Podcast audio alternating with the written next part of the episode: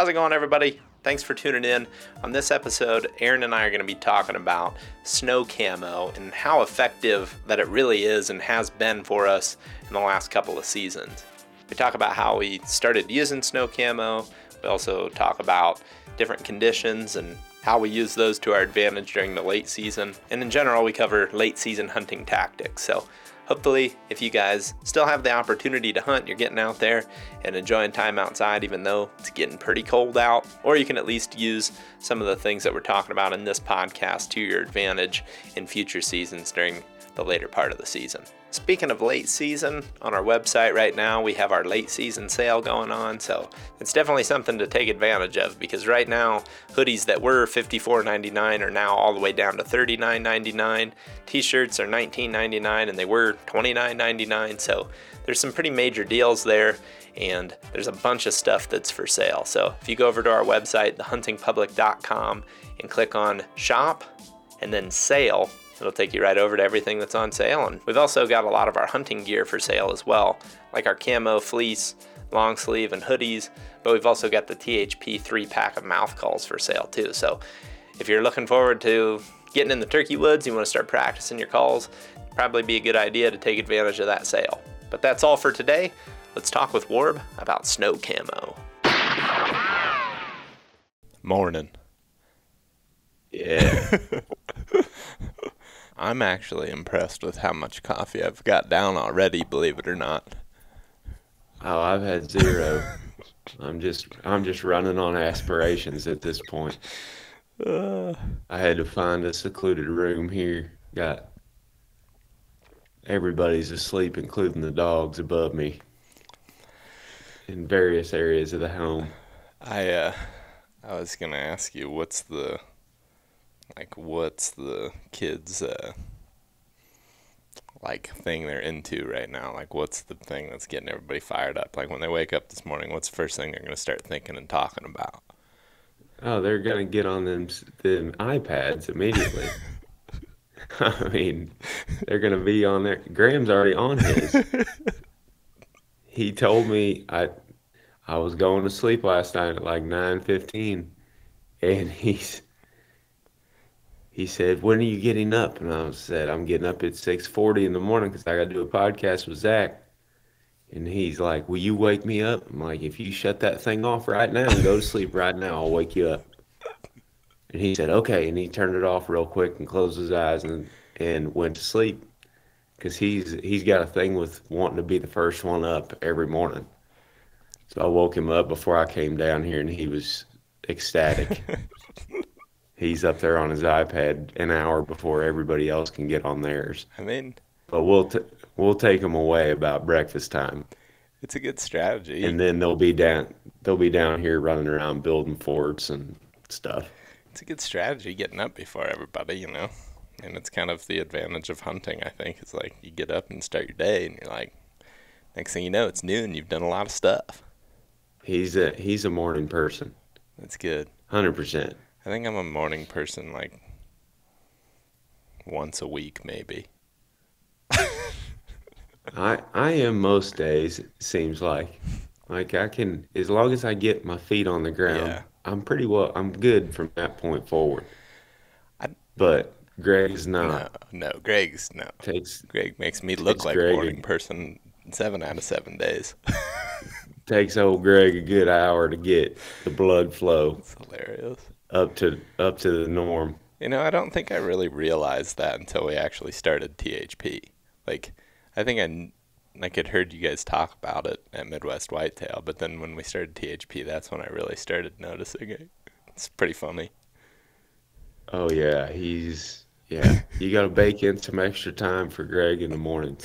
So he's he's a slow roller. Yeah, I mean, he is one of those characters. Ben Ben can be this way too, where it's like you're trying to talk to them and they're you can tell their brain's not really even on at all yet where i feel like the the thing about like you said about if your feet are on the ground it's like i think i'd wake up pretty quickly but it's like with greg it takes him an extra little second. Ben does the same thing where i think sometimes i annoy ben first thing in the morning because i'm just like and he's like mm, yeah, get out of here. But anyway, so I think, do you want to talk about just late season, like cover in general? Do you want to kind of like cover that, or do you want to get more specific on like snow camo, hide, stuff like that, or what are you thinking? Oh, I don't know. Either one. I think hunting in the snow is what is most interesting to me. Mm-hmm. Just watching your South Dakota mule deer hunt and, you know, you guys hunting out there and that stuff. And then thinking back to the all the hunts we've had in the last just the last couple years where we've been in snow or blizzards or whatever. It's just interesting to see how much more you can get away with mm-hmm. in that type of stuff. And not many people, not many people target hunting in the mm-hmm. snow. You know, Greg's always talked about how he loves hunting in the snow, but you know, we've had a lot of success here recently hunting in the snow on the ground, wearing snow patterns Yeah. like snow camo or solid colors or anything. Yes. And it just seems like the things can't see you. Mm-hmm. I mean, I don't know. I don't know if that was the case on your South Dakota hunt or Yeah, it seemed like it. just- it looked like you were blended in like really well. Like whenever you guys would cut to the wide shot where you could see the buck and then point to you on the hillside, is like, man, I bet with the winds blowing and snows blowing, I bet that thing has a hell of a time seeing where you're at. Yeah, I, I, I definitely think that um, it is interesting to see the success just in, like you said, the last several years, where beforehand, you know, a lot of the experiences that I had hunting in the snow when I was younger were a lot of tree stand hunting, and then I felt like the challenge with that was always just finding cover in the tree. Where since we've started doing this snow camo thing, it almost feels like you can just become invisible. Like you just put the invisibility cloak on, and you're like getting away with way more. I think that your hunt last year with Ted during muzzleloader was real similar with the blowing snow, right? Like if I remember right, a lot of that footage, there's stuff coming across. We were wearing hunter orange vests, mm-hmm. but we had on full suits of snow camo. And I mean, we walked right up to the. There's two advantages really. It's like the wind was blowing, the snow was blowing, so the deer, the visibility was cut mm-hmm. down, and everything's moving.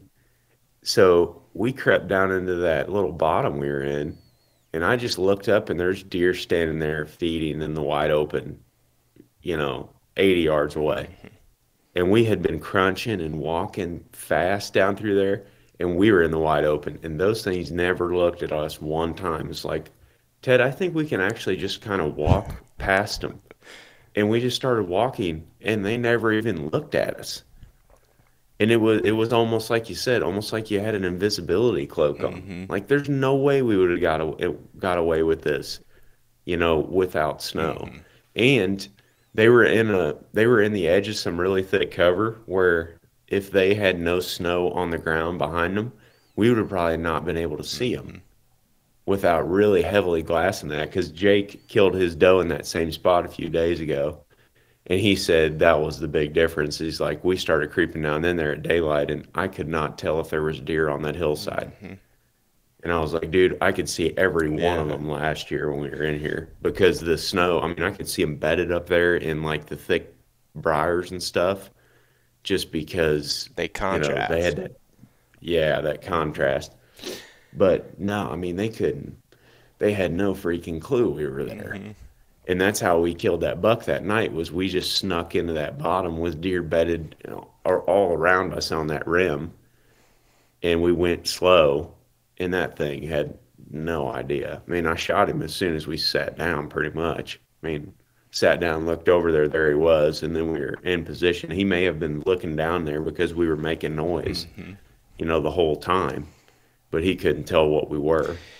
Yeah, the the snow camo thing, I think what's interesting about so many different camo patterns on like you know days without snow is it's hard to match perfectly the setting. Like you can have I mean to have a camo pattern that matches every setting, you'd have to have like an absurd amount of colors to choose from. Like Right. depending, you know, if you're out in more open country or in timber, and even the difference between timber on a dry day and a rainy day, I think you know your color might change a little bit on how dark you want your camo to be. But with snow, it's like you could pretty much like sew a bed sheet into the shape of a shirt, and you'd probably be better off than wearing any sort of camo color just because that camo contrasts so much. But then you put the snow camo on or anything really light color like that, and you just blend right in. It's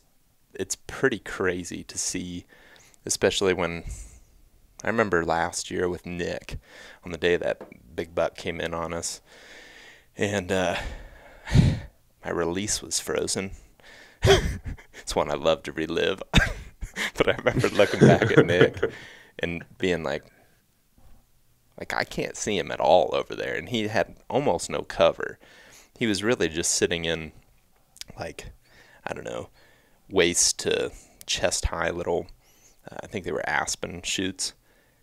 Really had no structure to them, but because that snow camo is kind of colored that way, actually, thought I had a piece of it right here, but I don't. But it has that. Uh, you know, little bit of broken color to it, and he just disappeared right into it. And it's almost like having a ghillie suit, but I actually think it's better than a ghillie suit in a grassy s- situation. Everything's white. Yeah. Everything it, like you like you said, if there's no snow on the ground, there's a lot of con- there's a lot of contrasting colors through the woods, and they can pick you out. They can pick your outline out easier. It feels like, but when there's snow, especially if there's snow like up on the trees and mm-hmm. everything, they can't see you. I think you I think you're better off on the ground in most situations like mm-hmm. that. I mean, if you get up in a big oak tree with snow all up in there and you're wearing your snow camo, I'm sure you're good, but that's kind of the disadvantage of the late season is there's no cover left on the trees because all the leaves have fallen. So all you're dealing with is branches or, or unless you're in an evergreen tree. Mm-hmm. But when I think back to like the waterfowl guys and even talking to Nick about waterfowl hunting a little bit and John Lewis, those guys love hunting geese or ducks in the snow because all you got to do is go out there and put a sheet out and lay underneath it. And they said they'll land right on top of you. Mm-hmm. And I've hunted geese and ducks in fields before where if you weren't brushed in well, they're gonna bust you. Like I was just hunting ducks a, a week ago or a couple weeks ago, and like the hide was the number one thing. I mean, they would just they were busting us flock after flock after flock coming in. Whereas if you'd have had snow and you're wearing a sheet, they'll they'll land on your head. I mean, and birds can see. I mean, ducks can see really really well, just like a turkey or anything else. But yeah, I can think of numerous. oh, I had to, when I was texting you the other day about this, I was thinking of like the various examples over the years, and it's like, man, they they really can't see in that crap. Mm-hmm. I mean, I was thinking back even when I was a kid, I killed a buck one time on the ground, an eight pointer with my bow, and I didn't. I sat in the tree stand until I got bored, and I got down and I started walking around like right at prime time. And I just walked out into this open field, and there was this buck out there feeding, and he was like 60 yards away, and he didn't never saw me walking up the field edge or nothing. And I knocked an arrow, and I just kind of snuck walked the edge of the woods towards him. I'm like, well, if I can get a little bit closer, I'll shoot this thing. And I got closer and closer and closer and closer, and he never looked at me once. And then I just got down on a knee and drew back and shot him. Jeez. And I was like, I was like, man, that was just one of those one in a million things. But then I got to thinking, like, there, everything was covered in snow. Mm-hmm. Like if you're hunting in a fresh snow too, you're really Oh, quiet. yeah. If it's, you know, if it crunch crusts over and gets real crunchy, that's a problem. But if you're hunting in fresh snow, man, Yeah. I can't hear you. It's it's funny you you mentioned Greg always talking about being in snow, and I remember my dad always talking about it too. And you know, I think it's so ingrained in me at this point to kind of dislike it from the camera situation, which is not relatable to everybody for sure. But you know, you get you get so wet. You sit there in a stand and you're trying to keep your muzzle loader and your and your camera dry. It's like, yeah, it's not an ideal situation, but as like I look back, like you're saying, on all these hunts, it's like, man, it is certainly not my favorite weather. Like, yeah, I'm gonna be honest with you. 50 is a high, maybe four, maybe about mid 40s is a high. Those are my days that I really like to be out there. But just looking at, you know, what you can get away with, and you know, one thing that is funny about that snow camo that I've been wearing is it's totally just bummed from my dad.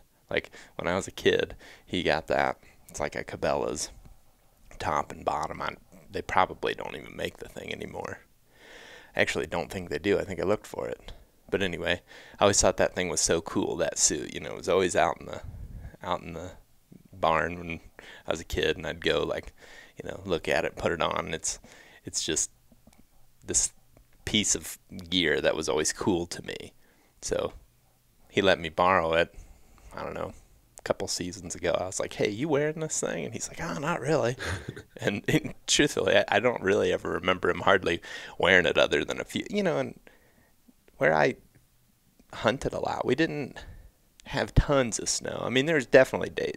Don't get me wrong; it definitely snows in Ohio, but like, I feel like there wasn't always snow in the late season, and then, um, you know, a lot of times too you know, you've if you filled the tag or two, you're just like, yeah, I'm not worried about going in the snow. Yeah. And I think that's that's how I always yeah. was. I was like, I never bought the stuff because I'm like, I'm gonna wear this once or twice a mm-hmm. year, and I'm not even that.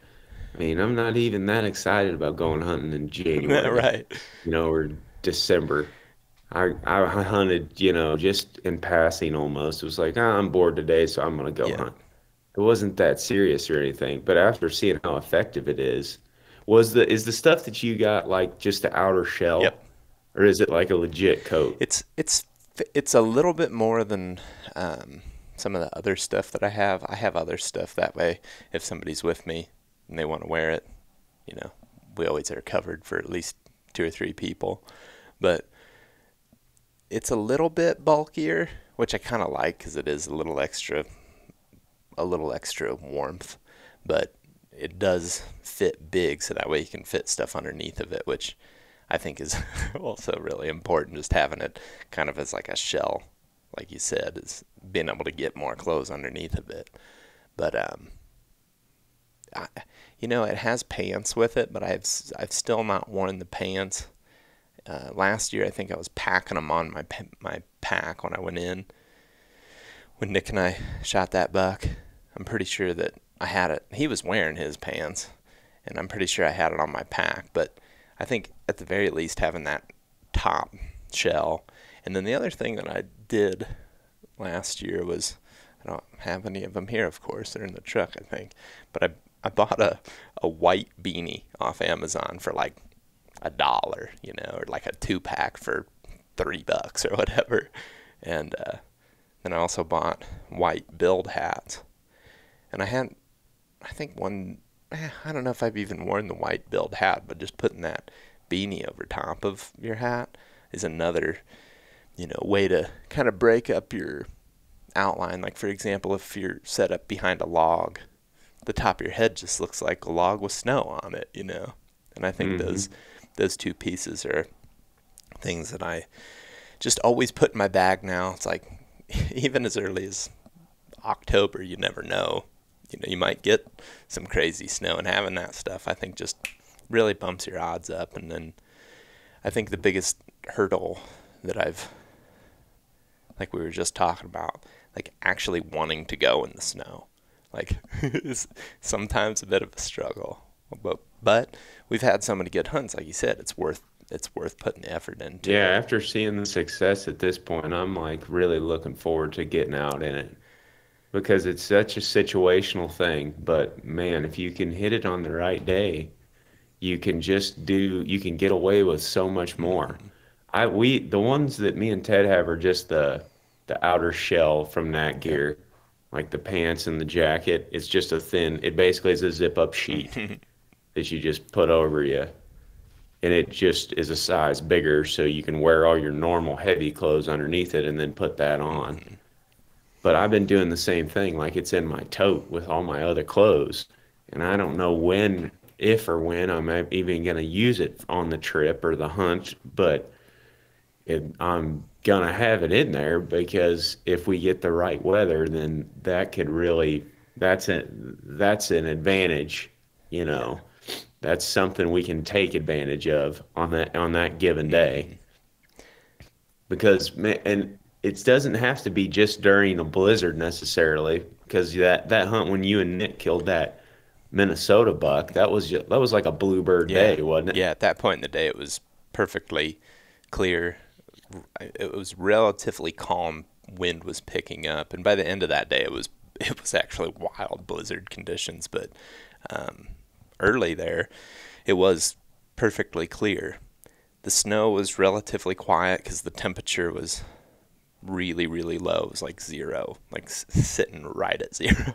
and then we uh, snuck in. It was, like I said, it was relatively quiet. I do remember Nick and I kind of talking about how to, you know, how we were trying to step in the snow to be quiet because it had a little squeak to it. It was almost so cold that it was going squawk, squawk.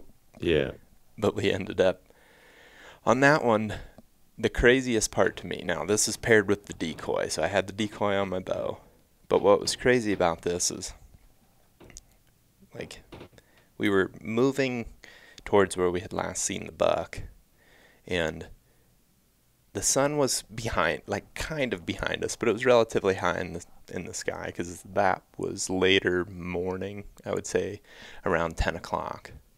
If I had to guess, I'd have to like think back a little bit more specific to know for sure. But I want to say that was around ten o'clock, and we were moving in, and we stopped at like a very temporary setup. Like we had no expectation for that to work. It was really one of those spots where you're not you're hoping that he doesn't come in there because I didn't think we had enough cover. Same thing. We just had these little whips of uh, like alder around us, and there was not much. I mean, minimal. There was a little bit of cover behind us, but not much. And that buck came out, saw that decoy, and like Nick's sitting off to the right of me because he's filming. So like he's definitely in the open. Like he's completely exposed, at least you know, at least his head and his right shoulder over my, you know, head and right shoulder. And that buck just came all the way to 15 yards. And again, had the decoy on, so that's like absolutely a factor. But yeah, but still, I mean, to get one to come in like that for that amount of time and have it that close, you know, everything's got to be perfect. Everything's got to go right he can't. And he was starting to get a little head yeah. bob to him when you shot, but still, that's so close that it's working at that distance. It was so close I mean, that I was still able to pull the shot off with a huge glove, a cut off fingered glove, and a hand warmer in my palm. yeah. so, I mean, that's pretty close. But Ted, before he he started working with us, he killed one on the ground in the snow at like five yards a doe. Did he? I remember him sending that video in, and and it's a kind of a classic Ted and Zip picture that they have where they're both wearing big hats, and Ted's in his snow camo, and he's got that doe. But he, I remember watching the video because Ted self filmed it on a tripod. That's awesome. Like, and he killed this doe like point blank right there with his bow. And then we had several hunts. Like we were back in the, ah man, I think we were back in the museum several years ago and we were it was late season hunting on the ground with a bow and just sitting on the ground um, and saw like a pile of bucks had a pile of them come right down and come right past. Yeah. I think ted was even the one hunting. I think i remember that. I can't remember if he was wearing snow camo on that or not but that was the that was really the the eye-opening moment last year was after you and nick came back from minnesota and were t- talking about like hunting in that snow camo and like, dude, they can't even freaking see you. And then me and Ted Ward out there in that blizzard hunting, and it was like, man, this is this is like cheating almost. Yeah. They can't see a thing. Mm-hmm. But you're you're talking about a deer that's I mean, they're still dark in color. They're not wearing snow camo, obviously, yeah. but now you are. So you're you're you're really difficult to see and they're easy to see. And it makes me just think of all the possibilities, especially in hilly country with snow on. It's like you're wearing that snow camo and you're creeping ridges and then where you can glass all down through those open woods, yeah. you can just probably spot bedded deer after bedded deer after bedded deer. I remember we were uh, we were on a lake hunting in the snow. Like the water was open, but there was snow on the mm-hmm. slopes, mm-hmm. um, especially the north facing. And we were just cruising around, and all you had to do was just sit there on your binos, and you would just see them just dot, dot, dot, dot, dot, dot, dot, all over those ridges. I mean, they were they stuck out like a sore thumb in that stuff from hundreds and hundreds of yards away.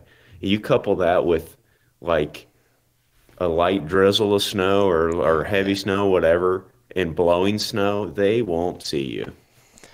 And you could really cover some country and not get busted, so long as the snow's quiet. That that's probably the biggest thing. It's like, man, if you get if you get a melty snow that then then freezes and crusts over and it's real calm, then you struggle. Then you might be in trouble. Yeah. But yeah, I think that uh, the other advantage that I like about snow, and I mean, guys in the northeast are northeast are listening to this, like, yeah, I mean that's why we wait for it all season, right?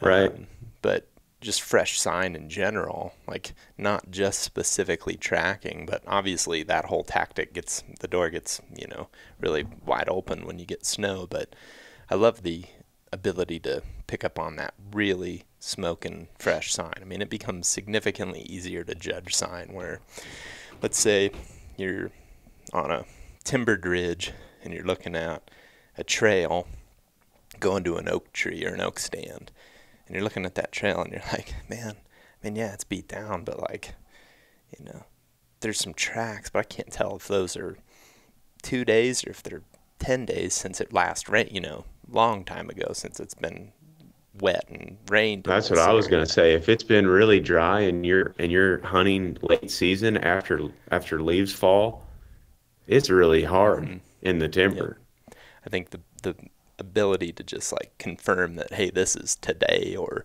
two days ago three days ago just becomes significantly easier to look at that sign and make a judgment call there. Um, on the other hand the one thing that i've one thing that i've noticed about late season this is just a side note and something i, I always think about this time of the year um, coming up on the muzzleloader season is if you have those dry conditions it seems like the one thing about those trails is in the timber they'll just get rolled over with the leaf the leaves just really become like uh, I guess the line becomes easy to see where I feel like in November it's almost more challenging because you've got those fresh leaves coming down constantly. They just fell like a couple a week or 2 mm-hmm. ago and yeah. We're late season. You got to look for the, where they punch down through yeah. one here and there, but it's hard to mm-hmm. see. Rubs are easy to see, obviously, but then all those leaves cover up any scrapes mm-hmm. that were in there. Yep. And sometimes you can still see an old scrape, but it's hard to know how old it actually is unless you can date back the day when those leaves fell off that particular tree.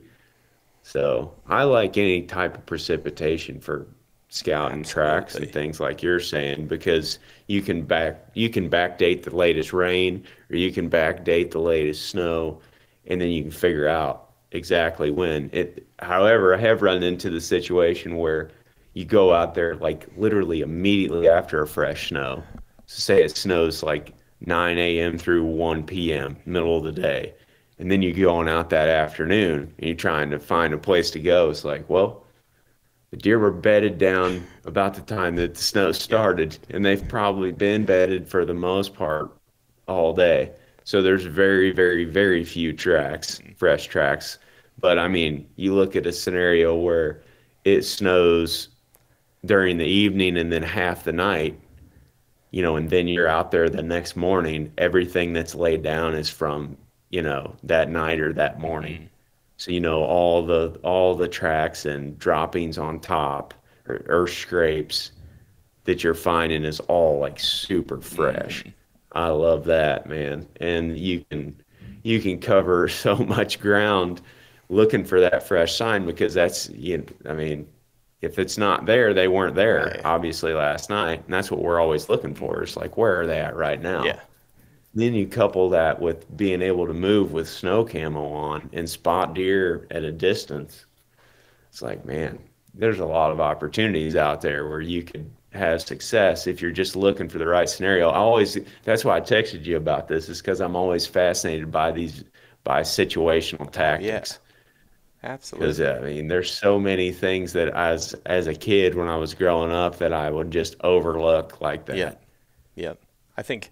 And I mean, how many days have we hunted in the snow now, and how many bucks have we killed in the last two or three years? It's like not very many days hunted in the snow, and killed a lot of bucks. Yeah, yeah for sure. Given the the the that mule deer that Cole and I just got, like the thing that you know, there's a couple of factors there that I think made that experience significantly easier than some of the other stocks. Number one, absolutely, is the conditions. Like winds blowing. I mean, I wouldn't Look like hurricane force. I want to say we were getting some gusts at 50. I mean, if not, if not 60. I don't know. That was absurd. It was just like there's a couple clips in there I left in the video because it's so funny to me. I'm slightly off balance and the wind goes woof, and I like about fall over.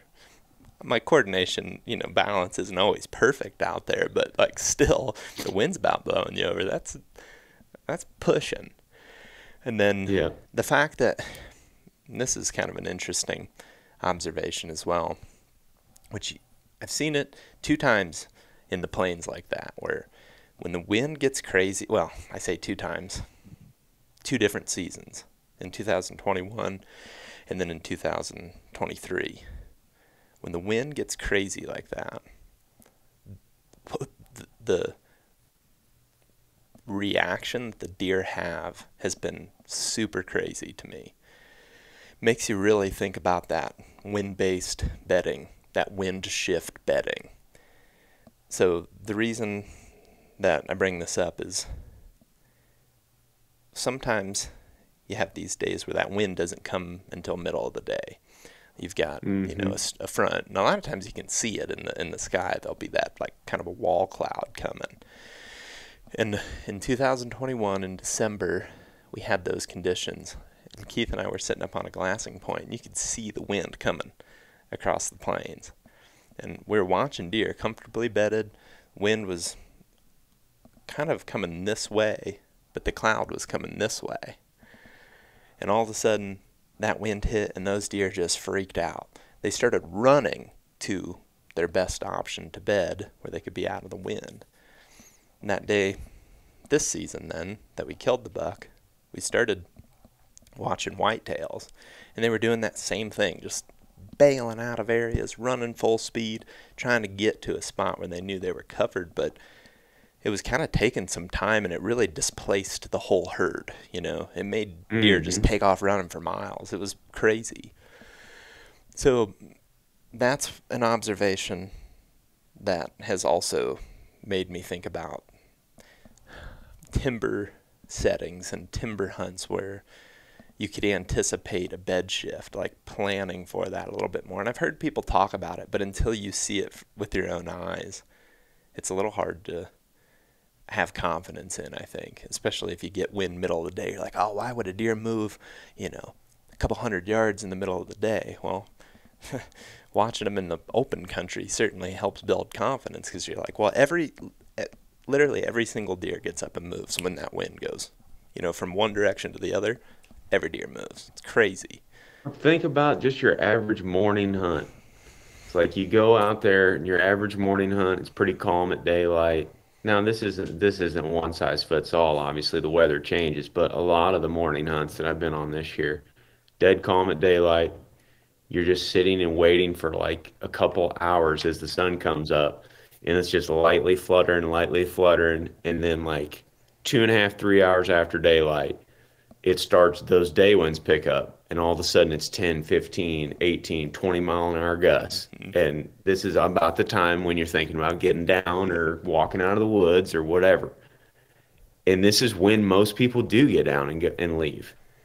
But we see well i mean if we just counted up the the mature buck sightings from the morning hunts alone I almost guarantee you there is way more of them after nine o'clock than there is before nine o'clock, and that goes for any time of the year, not just the rut.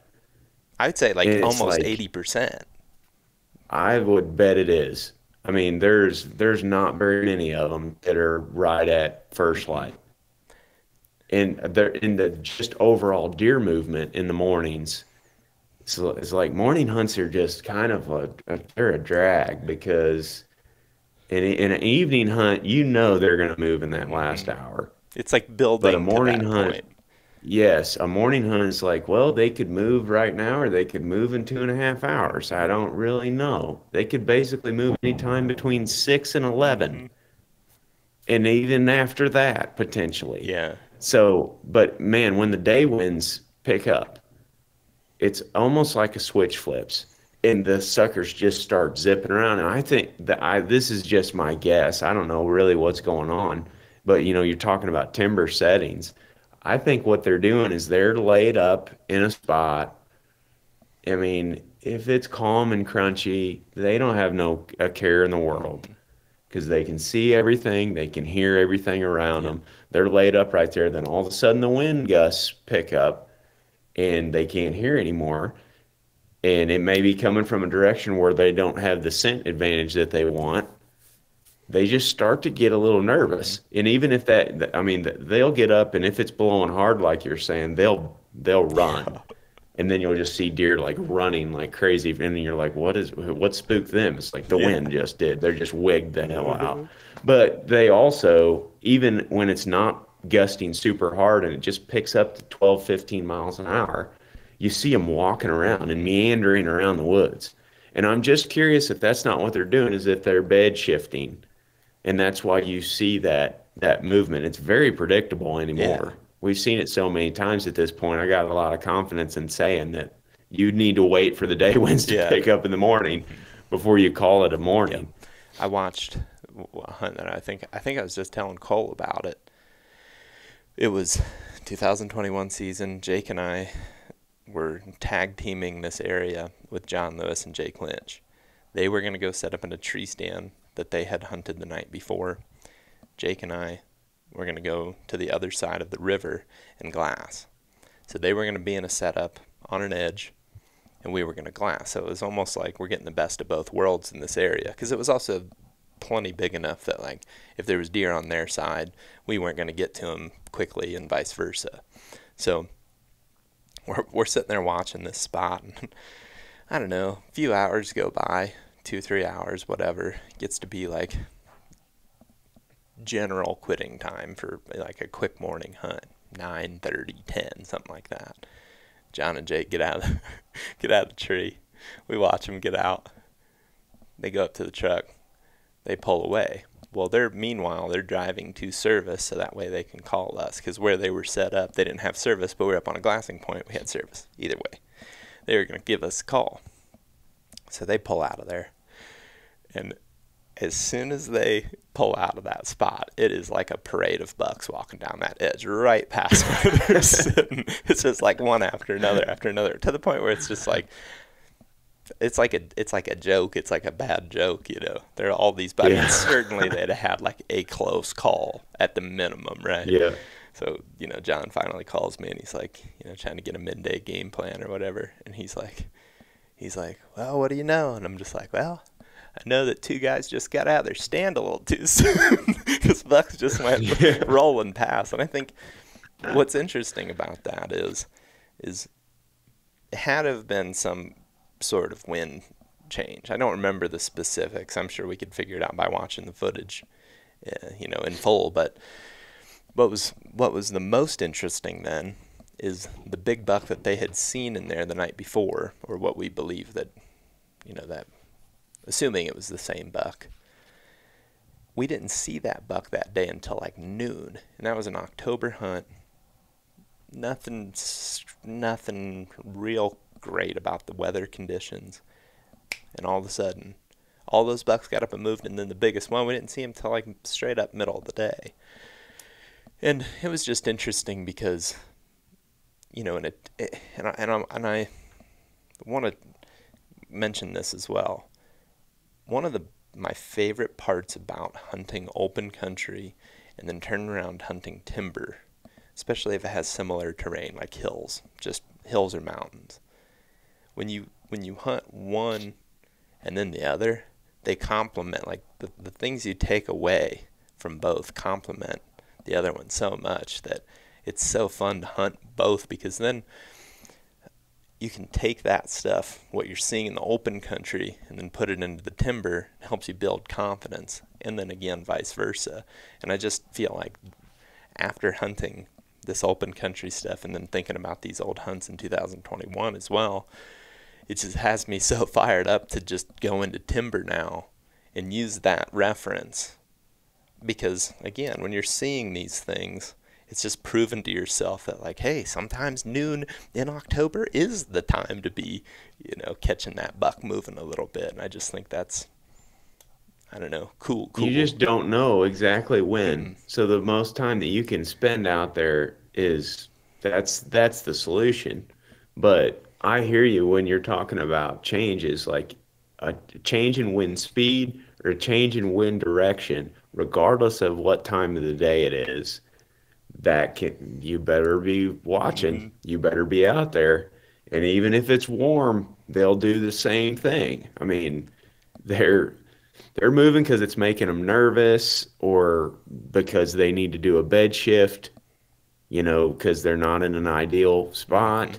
And also, I think that, you know, we talked to the, you know, Bronson and Steve from Mississippi State and all their research that what do they have like five feeding bouts a day? yeah i think it might even be I think a deer it might even be seven like eh, I don't know, but it's it's a bunch of them. And you start thinking about that it's like, well, the deer's got to they've got to feed then like every 5 or 6 hours and they're like, "Yes, they do." They have to feed every 5 or 6 hours. I'm like, they don't just go and feed in the evening and then feed all night. And they're like, "No, they get up in the evening and they go and feed mm-hmm. and they peruse around or whatever, and then they bed down again. And then in the middle of the night, they get back up and they go and feed and move around again, and then they bed down again. And then first thing in the morning, they do they do the same thing. So it makes me think like mature bucks, they they're usually getting back oftentimes to their secure area before daylight. They may not be bedded, but they're back real close to a secure place and they may maybe they lay down right at daylight or right before. Well, if what's five six hours after that, it's the middle of the dang day. Mhm. I mean, they've got a they're they've got a feeding bout at some point during daylight hours, and they're they just don't lay there the the whole day. However, four or five hours is a long time for a guy to sit there and stare at leaves blow, or sit there and glass a hillside with grass in it and see no deer. Mm-hmm. But you just don't you we don't really know how many deer are actually out Right. there. And I feel like I've made this mistake before where I'll look in an area like that. I'll go on one hunt, sign or no sign. If I don't see anything, I'm gone. Cause and I'll, I like to move and chase sign and whatever. But even hunting in Mississippi here these last couple weeks and that really thick crap, it's like you could hunt a thicket where you could see over the whole thing and you could sit there for, for five hours, not see a deer. And you could go right back to that thing that afternoon or that evening, you could see 10. They're all there. They're just, you have to be there and catch that, that movement peak. And it's, I mean, there's all different people that say you can predict it with the moon or you can predict it. The movement in the morning is predictable and the movement in the evening is predictable. But man, I I can't tell you how many times we've seen deer up and moving around in the middle of the day at all times of the year based on the wind. just with wind picking up like that. I mean, we had a deer in the buck nest. We were getting set up in mid October. We were getting set up like four or five hours before dark. And it was a front day where it had been coming out of the south. Mm-hmm. And like at noon, one o'clock, from noon to 1.30, it switched from a south wind to a northwest. And like we were waiting for that switch to happen so we could get in there on the south side of the buck nest. Yeah. And we waited, waited, waited. We waited in the edge of the woods up there. I mean, it's sitting there blowing out of the south, and we're like, well, we're just going to wait because I don't want to blow this bedding area. Mm-hmm. Well, what ended up happening was the dang wind switched, and we moved in there, and we're climbing a stupid tree, and a deer, uh, the biggest buck in the in that bedding area that we'd seen, that old gnarly mm-hmm. thing, you know, that year that you and I were in there. It may have even been me and you that day. I don't remember if it was me and you or me and Corey, but we were climbing the tree, and it's the middle of the day, and I turned around and that deer's coming right out of where we just walked at one in the afternoon, making a 300 yard shift right into the middle of the nest. Walked right over our ground scent, didn't have a care in the world. I mean, the thing's not rut cruising. Right. He's just bed shifting. Yeah. It's like that wind was a light south all morning, waiting on that front, and then boom, the front's here northwest, 12:30, 1 o'clock, yeah. 15 mile an hour and there he goes. He moved. He made, probably made a two or three hundred yard switch and then bedded down. We did not see a deer the rest of the day, even during prime time in the evening. So it's like you think about that day, and you could have hunted that bedding area in the morning. You could have hunted it in the evening, not seen a dang deer. And if you would have been sitting there during the wind shift in the middle of the day at 12, 1 o'clock, who knows how many bucks you would have seen. I that's just the only one we saw because we were preoccupied with hanging a damn set. but um that that's just one of many examples. I mean, I think I think and then we were talking about all the mature bucks in the mid mid morning during all times of the year. It's like it's it's it's pretty predictable at this point. Yeah, you've got to just be out right, there. Right, right. I think it's I think it's one of those things. It's hard to read it I, I struggle a little bit to like. We t- you had mentioned moon, weather, being able to predict those movements. But I'm looking at the forecast, for example. I don't say, "All right, then." I mean, sometimes maybe there's more of an obvious shift where it's like, you know, fluttering until you know 9:30 and then the wind picks up and kind of switches. Those days are a little bit easier to predict, but I, have noticed a lot of times it's just a feel like you're just out there and you can hear that wind start to pick up. You start to notice little yeah. cues where other animals and stuff start to move around too, and then all of a sudden, boom, there he is, kind of just cruise, you know, slowly milling around a bedding area or something. I mean, I think of uh, that one Nebraska buck that Jake and I shot. I mean, back in 2017, that that whole that whole hunt seemed like a bed shift. Like right when that wind picked up, man, he was up and moving, and it's just become, I would say, something when in the hunt. If you can tell yourself, hey, stick this out a little bit longer when you feel that change. And sometimes those changes can be other conditions as well, like maybe just simply clouds coming over, or you know, the the wind is an easy one, but going from clouds or sun to clouds or clouds to rain or you know clouds to snow. Those things seem to make little shifts as well. And i just think that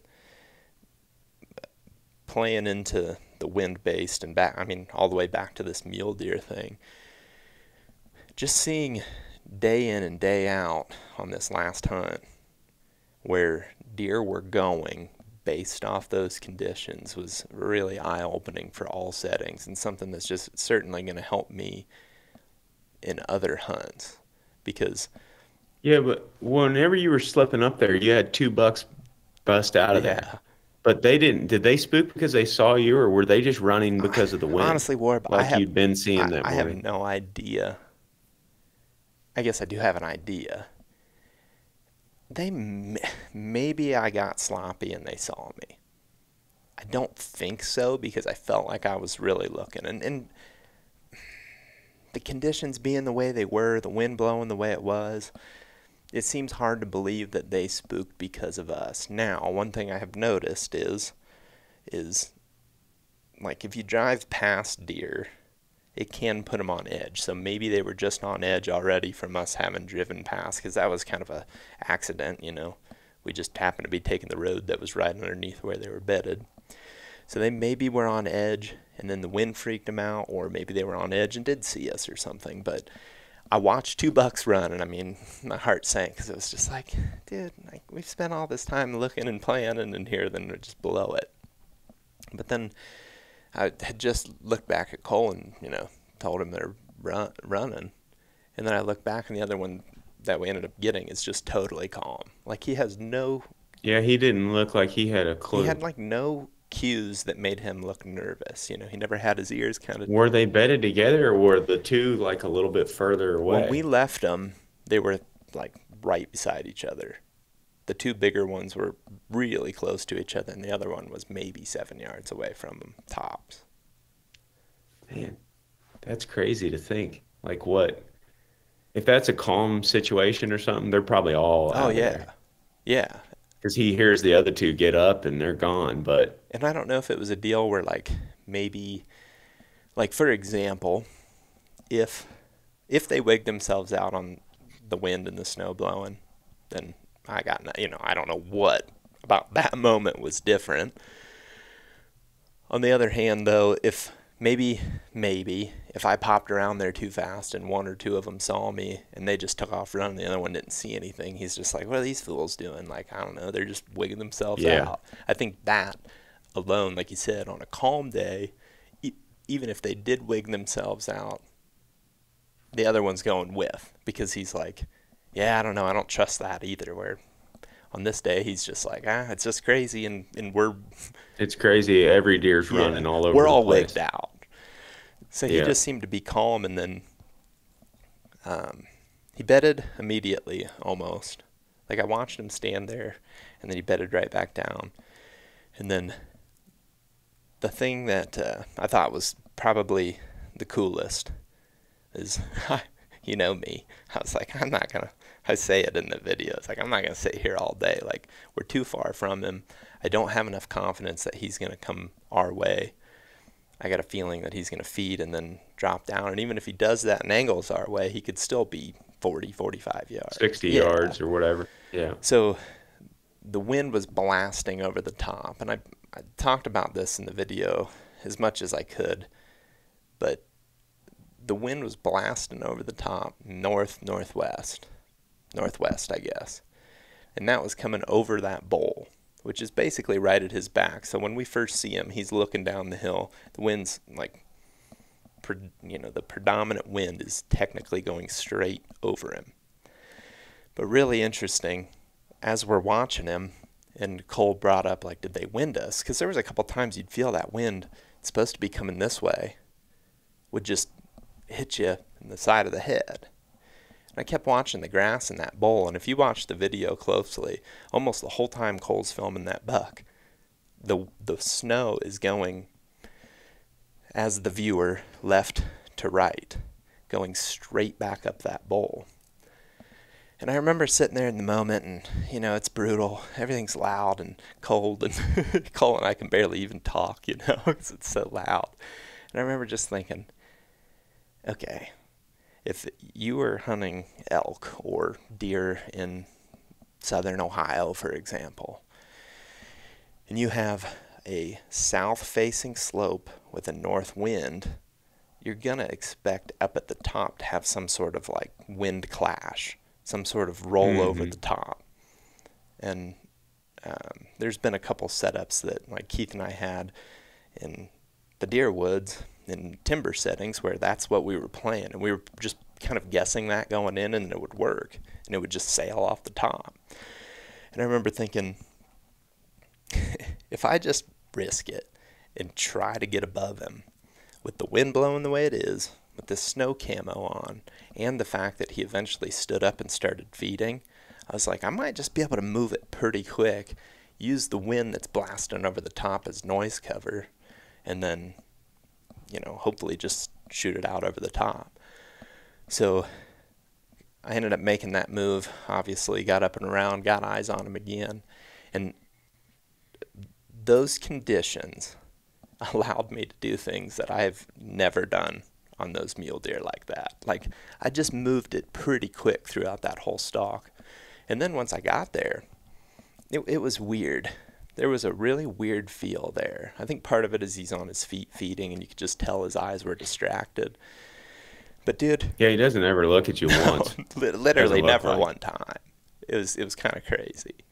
But there was this weird feeling because Yeah, after having so many stalks where it's like, you know, you just so much as bring the cam up and Yeah, dude, that's They're just that's like, that's exactly what I was gonna say. It's like there's been so many where I'm watching like a time through the grass, and I'm like so paranoid. You know, I'm wearing that stupid hat because I'm so paranoid. You know, I'm just like doing everything I can to get away with it.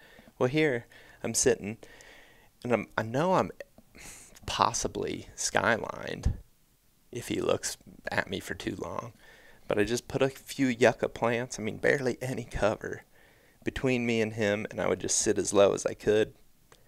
And I, I, I felt like there, I felt invisible. I was like, there's no way he's going to see me. I just felt so confident in that moment. And, uh, yeah, 100%, you know, give that to the conditions and then you know, wearing snow camo and wearing and just wearing enough that it was going to be really hard to see me. Yeah. I mean, I would love to be able to look back at, at some of the, it, if you look at the perspective from the deer in all these different scenarios, it's got to be just invisible. Mm-hmm. I I mean, because everything's white. It's just, yeah, how do you how do you crazy pick to on think, too, and- like that? It's it's it's just wild to see the contrast of, like you're saying, of all these other stocks. Like watching Greg stalk those things earlier this this year, and it does it for, goes for whitetails and mule deer, probably anything honestly, but just watching him slide up to like 25 yards away from that buck when he's bedded underneath that little tree, mm-hmm. it's like there's no there's no way that that thing. I mean, he sits there forever, and that thing eventually just gone, and there's very little movement. Oh yeah, but they're they're with that deer, like you said, like he's standing up and he's walking around in circles, and in the footage, he's just looking around. He has no freaking idea. He's got not a care in the it freaking world. it was a pretty surreal feeling, truthfully. Like having been, you know, so paranoid, had built like this par- paranoid mentality because of how, you know, many times we've been busted on these types of stocks. And, and a lot of it comes down to lack of cover. Like, I, I think one thing that I mentioned at the end of that video that I w- kind of wished I would have worded slightly differently was white tails are more likely to jump from their bed or, or less likely to jump from their bed. I don't necessarily mean that 100% of the time. I wish I would have worded this just slightly differently. I think that whitetails can be just as likely to jump from their bed, but those mule deer in those really open situations are very good at putting everything to their advantage to where they hear one little thing and they're like, what's the point of me staying here versus running right over there and then just making that move and being knowing I'm safe. Where I feel like whitetail, Mhm. They get in that pocket where they feel really safe and they're They're very hard to move sometimes, yeah, like they'll hold tight. especially if it's really thick. Yeah. It's like in down there where we were hunting those thickets down south, you'd had to step Yeah. on them. The big the big ones especially. Mhm. It's like if you went in the edge of one of those thickets and it was calm and you cracked, you would maybe get some deer up close by, but they were bedded in a basically a sea of head high grass and cattails for, you know, it might be, it might be a hundred acres of it Yeah. and you don't know where they're at out there. They could be anywhere out in it. so at first we were too conservative setting up on the edge of it next to those open woods. But by the end of the hunt, we were just like, no, we don't know where they're at. They could be anywhere out there. So our best odds is just to go to the middle. Mhm. Like if we spook one, we spook Yes. one. And what we found was that we rarely spooked Yeah. one. That's Like we would go right to the middle, even on the really calm, crunchy conditions. We'd go right to the middle and get up where we could see down in there, and then all of a sudden we'd see deer start popping up, you know, all around us. But to your point about the big, the whitetail bucks, and especially the big bucks, I feel like they, I don't know if mule deer roam as much or if they have like a wider home range, Seems but like a lot do. of times with a, with a whitetail, they get, especially as they get older, they find them a few pockets on the landscape where they, where they feel safe, where they're not around people, you know, and especially if you're dealing with heavily pressured deer, it's like usually if there's a really big one there, he's on a heavily pressured spot, he's gonna find, you know, a couple spots that don't have people in it. He's not gonna find like a whole slew of them. Like you look at any given any public area and there's people pretty well all over most of it, but there may be just like a little hole here, a little hole here, and that thing don't want to leave it. You gotta you gotta kick him up like a rabbit to get him out. Yeah. A lot of the times. Yeah.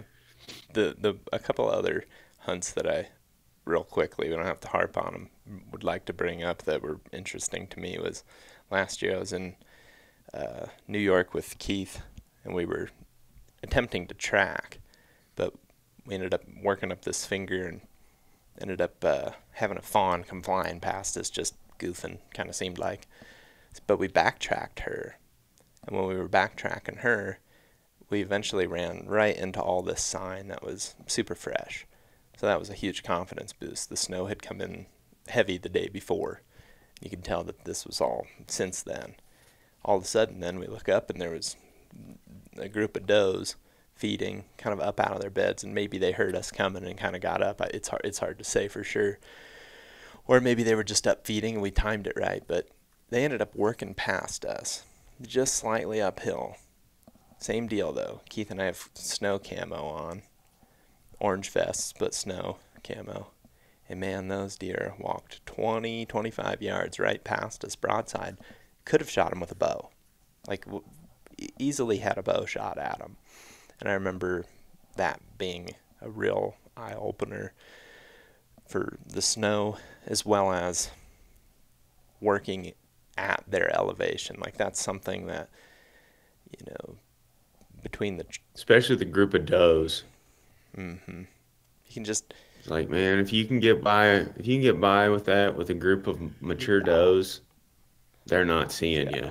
It was weird. They were looking Yeah. at you know they'd be looking at us, and they never spooked until they got our wind, which you could predict Yeah. where that was going to happen. But we kind of had a Sure. wind going like this, and they eventually um, smelled us. But then the other one that uh, is not my hunt, but do you ever see where uh, Alex Comstock shot a buck late season? I don't know if I don't know if he's done it multiple times, but at least one time he shot a buck where he made just a straight up snow blind in the middle of an open cut cornfield. Have you ever seen that? Uh-uh. That sounds It's sweet. It's really sweet. Has he got it on his I think channel? he does. I'll probably have I need to watch that. So he was seeing bucks go out into a field, and it's like the most open setting you could imagine. Which I mean, you're going to find that in any states that you have, you know, some sort of agriculture. But he just built this snow blind out in the middle, like it was just made like a snow fort, and sat down in it. And I think he has snow camo on too. And they just like shoots one with a bow doing that. It's like real sweet. Uh, Sam's killed a bunch of them in the bow Mhm. with a bow in South and North Dakota the last few years. in snow. Like, yeah, it seems like he's killed like a handful of bucks in the last five years up there, and every single one of them's in the snow. Now I know they got they have consistent snow up Right. there for longer periods of time, but sure seems like he's killing a lot of them in late November and December up there in snow. Yep. Yep. And I just think that, you know, it's not, I mean, obviously, if you're listening to this, maybe you're just not listening to this or watching this if you're in Yeah, Louisiana. maybe if you're from Florida, you don't care at all about this. but it, but it is, uh, I don't know, it's just, for a lot of, a lot of us, it's something that, like we've talked about before, the conditions are so situational that it's like, you know, maybe it's only three times a whole season or one time even, or none some seasons, but just taking advantage of those conditions when you get them is is extremely important, and I think that it's just something that we're always getting a little bit better at. And our, you know, it's easier to go when you don't like the conditions if you have confidence, and I feel like we're just certainly building uh, some experience, you know, a list of experiences that have certainly helped my confidence with going in the snow and like has got me fired up about late season hunting in general. Like probably similar to you and like why you brought up this topic is when I was younger I thought well you know I'm only ever going to gun hunt in the late season and I don't really even like late season. You know the only advantage is you get to use a gun. And now I'm leaning not saying that's changed all that much but I'm more likely to be excited about bow hunting even in the late season just because the confidence with those different conditions has gone up so much that I feel like, hey, like we might be able to shoot some bucks with bows even into January if you get those right conditions. And I don't know, that just is something that's kind of new to me is being excited about late season hunting in general but specifically bow hunting, I'm like, you know, maybe there's more opportunity there than what I originally thought. Yeah, I would have never even bought the camo.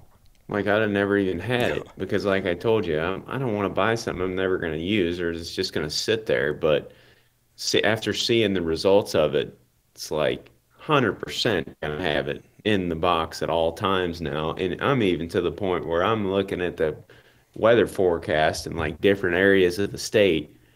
And if there's an area that's getting snow, I would rather hunt there this time of the year than I would elsewhere.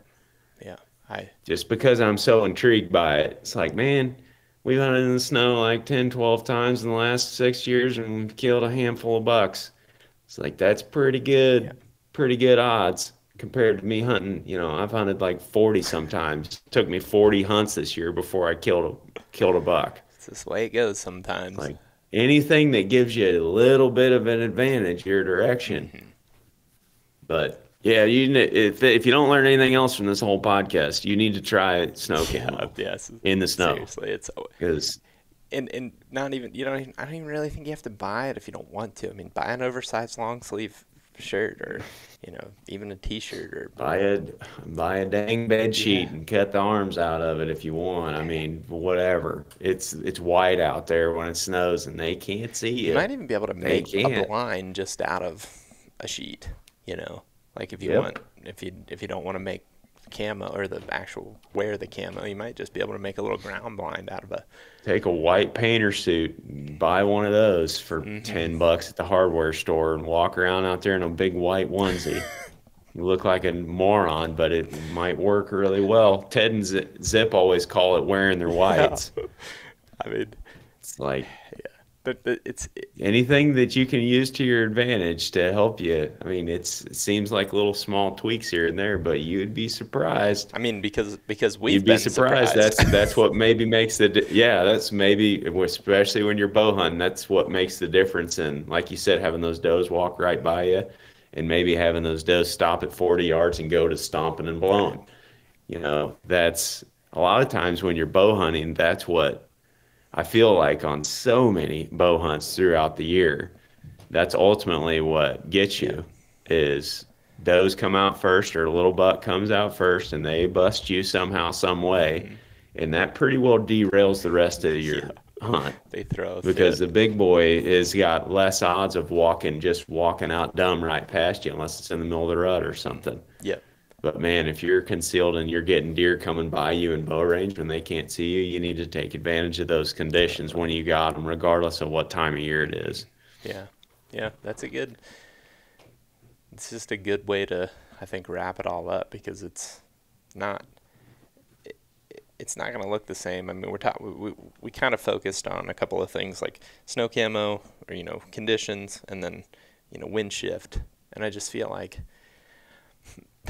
the other thing to take away from this is every single day, and then more specifically, the more we hunt, every single hour, there's these little decisions to be made or instincts to kind of go off of. And just continuing to learn that is something that's fascinating to us and just fun, and certainly has increased our, at the very least, confidence in a lot of situations. It's increased the amount of fun that I have out Mhm. there. Cause like I used to not go on really hot, windy days because it's hot and it's nasty, you know. But I like look forward to those days now Mhm. because I'm like, oh, this is gonna be a killer scouting Yeah. day, where it's like, it's gonna be warm, but wind's gonna be blowing 25 miles an hour. It's not gonna be miserable in the timber. Like I can work some timber on these days into the wind, and I'm like plotting the, my routes the, two days before it gets there, and it's a it's a crap movement day Yeah. Right. for the most part. But I mean, that's when we that's when you learn a lot about these spots and these areas. So yeah, I mean, I just there's so many we we beat it to death, Yeah. but there's so many different Well, and I think opportunities that you have to get out and to use conditions to your advantage if you're aware of what you can do in those conditions. I think that uh, what you just said though is something that has. This is what is the part that I think of that makes it more fun is back when I only hunted one way in one place. You know, when I was younger, I spent so much time at my grandpa's, for example, and I was waiting for a good movement day. So like if I had You were deer casting. yeah, I mean, in, in it really was. You know, you're like waiting. And the thing does work. Like it says the on the good movement days, it definitely lets you know when those are gonna happen. Absolutely. And that's usually right. But but that doesn't mean you don't need to be out there the rest of those days. right. I just think like it, it made it a new. You're constantly thinking about where deer might be, and then how close do I need to get. I mean, it just adds these fun. Uh, I mean, it's easy to overthink it too, which I know you and I both do that a lot. But it's something that also, when you have the conditions and the confidence to make these decisions easier, it just makes the whole process more fun and it makes you not have to wait for a specific day. Like, I think about how silly it was that, you know, I had two days to hunt in college, for example. And I was just hoping all week I'd be looking at the weather, hoping that those two days, you know, you look at what a 12 day time span, and in the middle of that, You I got- got two days to hunt. Two great cold front day opportunities or Yeah, like what what are the odds that the Yeah. weather's gonna fall on those two days? Like, oh, like low. so, I just think how much more efficient you can become when you pick up on these things, and not saying that we nail it by any means, but again, just that confidence boost is always a good thing, and any way you can get that is is gonna be helpful. So. Yeah, maybe that's Yep. hopefully something else you could take away from this, even if you're in Florida or Louisiana. Yep. All right. I got little kids running around above Yeah. me. Well, Things are about to get real around here. well, yes. It's it is Christmas Eve for those watching or listening. Warb and I got up early to rip this rip this out. So I think it was I think it was a good one and a fun one, and you better get to wrangling kids. Yep. Happy Christmas, y'all. Yes. Yeah. All All right. Sounds Thanks, dude. Thanks everybody for watching and Yeah, brother. listening, and catch you later. See y'all.